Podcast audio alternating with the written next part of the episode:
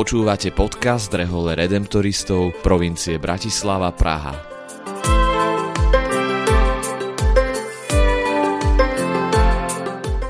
V tejto sérii podcastu hovoríme o nádeji. Víziou redemptoristov na najbližších 6 rokov je byť vo svete misionármi nádeje v šľapajach vykupiteľa. O tom, aká je ich osobná skúsenosť s nádejou a čo pre nich znamená byť misionármi nádeje v každodennej službe ľuďom, sa budeme rozprávať s našimi spolubratmi.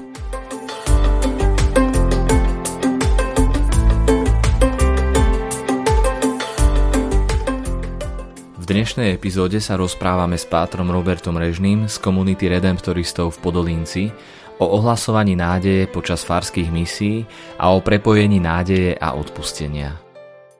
Páter Robert, redemptoristi na minuloročnej generálnej kapitule prijali víziu na najbližšie roky, že sú misionármi nádeje v šlapajách vykupiteľa. Čo pre teba osobne znamená byť misionárom nádeje? Tým, že vychádzam ohlasovať e, o hojné vykúpenie na misie do farnosti, znamená byť misionárom nádeje to, že parafrazujúc svätého otca Františka, Eh, boh sa neunaví nikdy byť milosrdný. To znamená, nemáme mať obavy, kedy prísť pred Ježiša Krista so svojou biedou. On má jednoducho na nás čas. A toto si ako misionár veľmi dobre uvedomujem.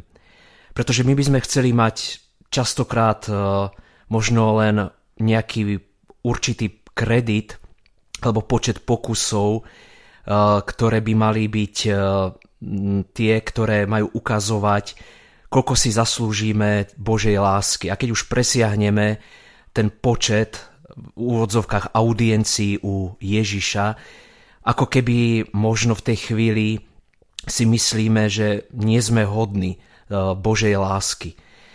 No a po druhé, pre mňa byť misionárom nádeje ako syn svätého Alfonza znamená, opäť parafrazujúc teraz svätého Augustína v jeho kázni o dobrom pastierovi, že mám byť tým, kto podľa vzoru dobrého pastiera, ktorým je Ježiš posilňuje, lieči a stará sa o ľudí, ktorí sú mu zverení. Vždy vnímam to, keď prichádzam na misie do hoci ktorej farnosti, že som poslaný byť pre týchto ľudí tým, ktorý im má sprostredkovať práve túto Božiu starostlivosť, Božiu nehu. Ako ľudový misionár teda cestuješ po Slovensku a vo farnostiach vedete so spolubratmi ľudovej misie. Ako konkrétne, akým spôsobom hovoríte ľuďom o nádeji vo svojich kázniach a príhovoroch? Tak v prvom rade si myslím, že tieto príhovory alebo kázne nemajú byť v plnom, plnom rade nejaké moralistické kázne. E, isté, že treba niekedy pripomenúť aj toto. Lebo ako hovorí aj svätý Gregor Veľký, keď som to kde si čítal, bolo by veľmi zle, keby sme mlčali, keď máme hovoriť. Že by sme sa spreneverili tomu povolaniu, ktoré máme. Ale na druhej strane treba povedať, že my máme byť predovšetkým ohlasovateľmi kerigmy, ktorá chytá za srdce. Spomínam si aj na udalosť eh, zo skutkov apoštolov, keď diakon Filip stretáva egyptského veľmoža Eunucha, ktorý sa vracia z Jeruzalema a toto stretnutie eh, sa nesie v duchu práve tejto kerigmy. Tento pohan, tento hľadač pravdy predovšetkým mal otvorené srdce na Božiu prítomnosť a Filip mu nehovorí najskôr musíš byť taký alebo onaký, musíš najskôr splniť to či ono. Ale otvor sa evanieliu, otvor sa tomu, čo Boh konal a kona. A toto chytí tohto pohana za srdce až natoľko, že sa nechá pokrstiť. Teda keď to tak, nejak dám do prak- praxe, ak by sme hovorili len napríklad o šiestom Božom prikázaní, tak by to nikoho nepritiahlo bližšie k Bohu. Ale ak ohlasujem, že Ježiš je silnejší ako smrť, ako hriech, tak mám nádej, že hriech nemusí mať posledné slovo. A toto myslím si, že čo si e, sa dotýka človeka.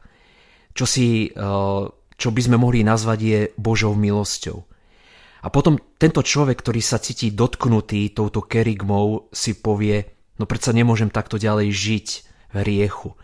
Chcem sa otvoriť Božej prítomnosti, Božej zachraňujúcej sa láska. O tomto myslím si, že by malo byť aj to, čím by sme mali byť charakteristicky ako misionári nádeje. Počas misií často ľudia prichádzajú na spoveď, niekedy aj po mnohých rokoch. Bývaš svetkom toho, že spovedníci spolu s odpustením dostávajú ľudia aj novú nádej do svojho života? Ako je odpustenie prepojené s nádejou? Tak vnímam to možno zvlášť tak v posledných rokoch, alebo ešte tak špeciálne, e, zvlášť po tejto tzv. covidovej dobe, že ľudia sú častokrát e, veľmi unavení, zbytí, veľmi sú ako keby v srdci unavení zničený. A to aj požiadavkami a nárokmi tejto doby, kde niko, nikto na nikoho nemá čas, keď sa len musí podávať určitý výkon.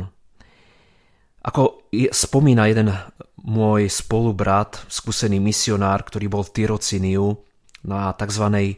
ročnej príprave na misie, tak mu potom, ako si vypočul teóriu o tom, ako by mal kázať, čo by malo zaznieť na misiách, tak mu hovorí jeden veľmi skúsený polský misionár. Vieš, teraz pôjdeš do spovenice a tu musíš byť milosrdný. Kňaz uh, totiž má byť predovšetkým otcom. Uh, musí mať srdce plné nádeje, lebo uh, inak ľudia odídu zo spovednice veľmi zbytí. A ako to hovorí ďalší môj spolubrat, Kňaz sa spozná podľa toho, aký je v skutočnosti práve spovedníci. Tam sa nedá skryť za nič alebo za nikoho. A to ľudia veľmi dobre vnímajú.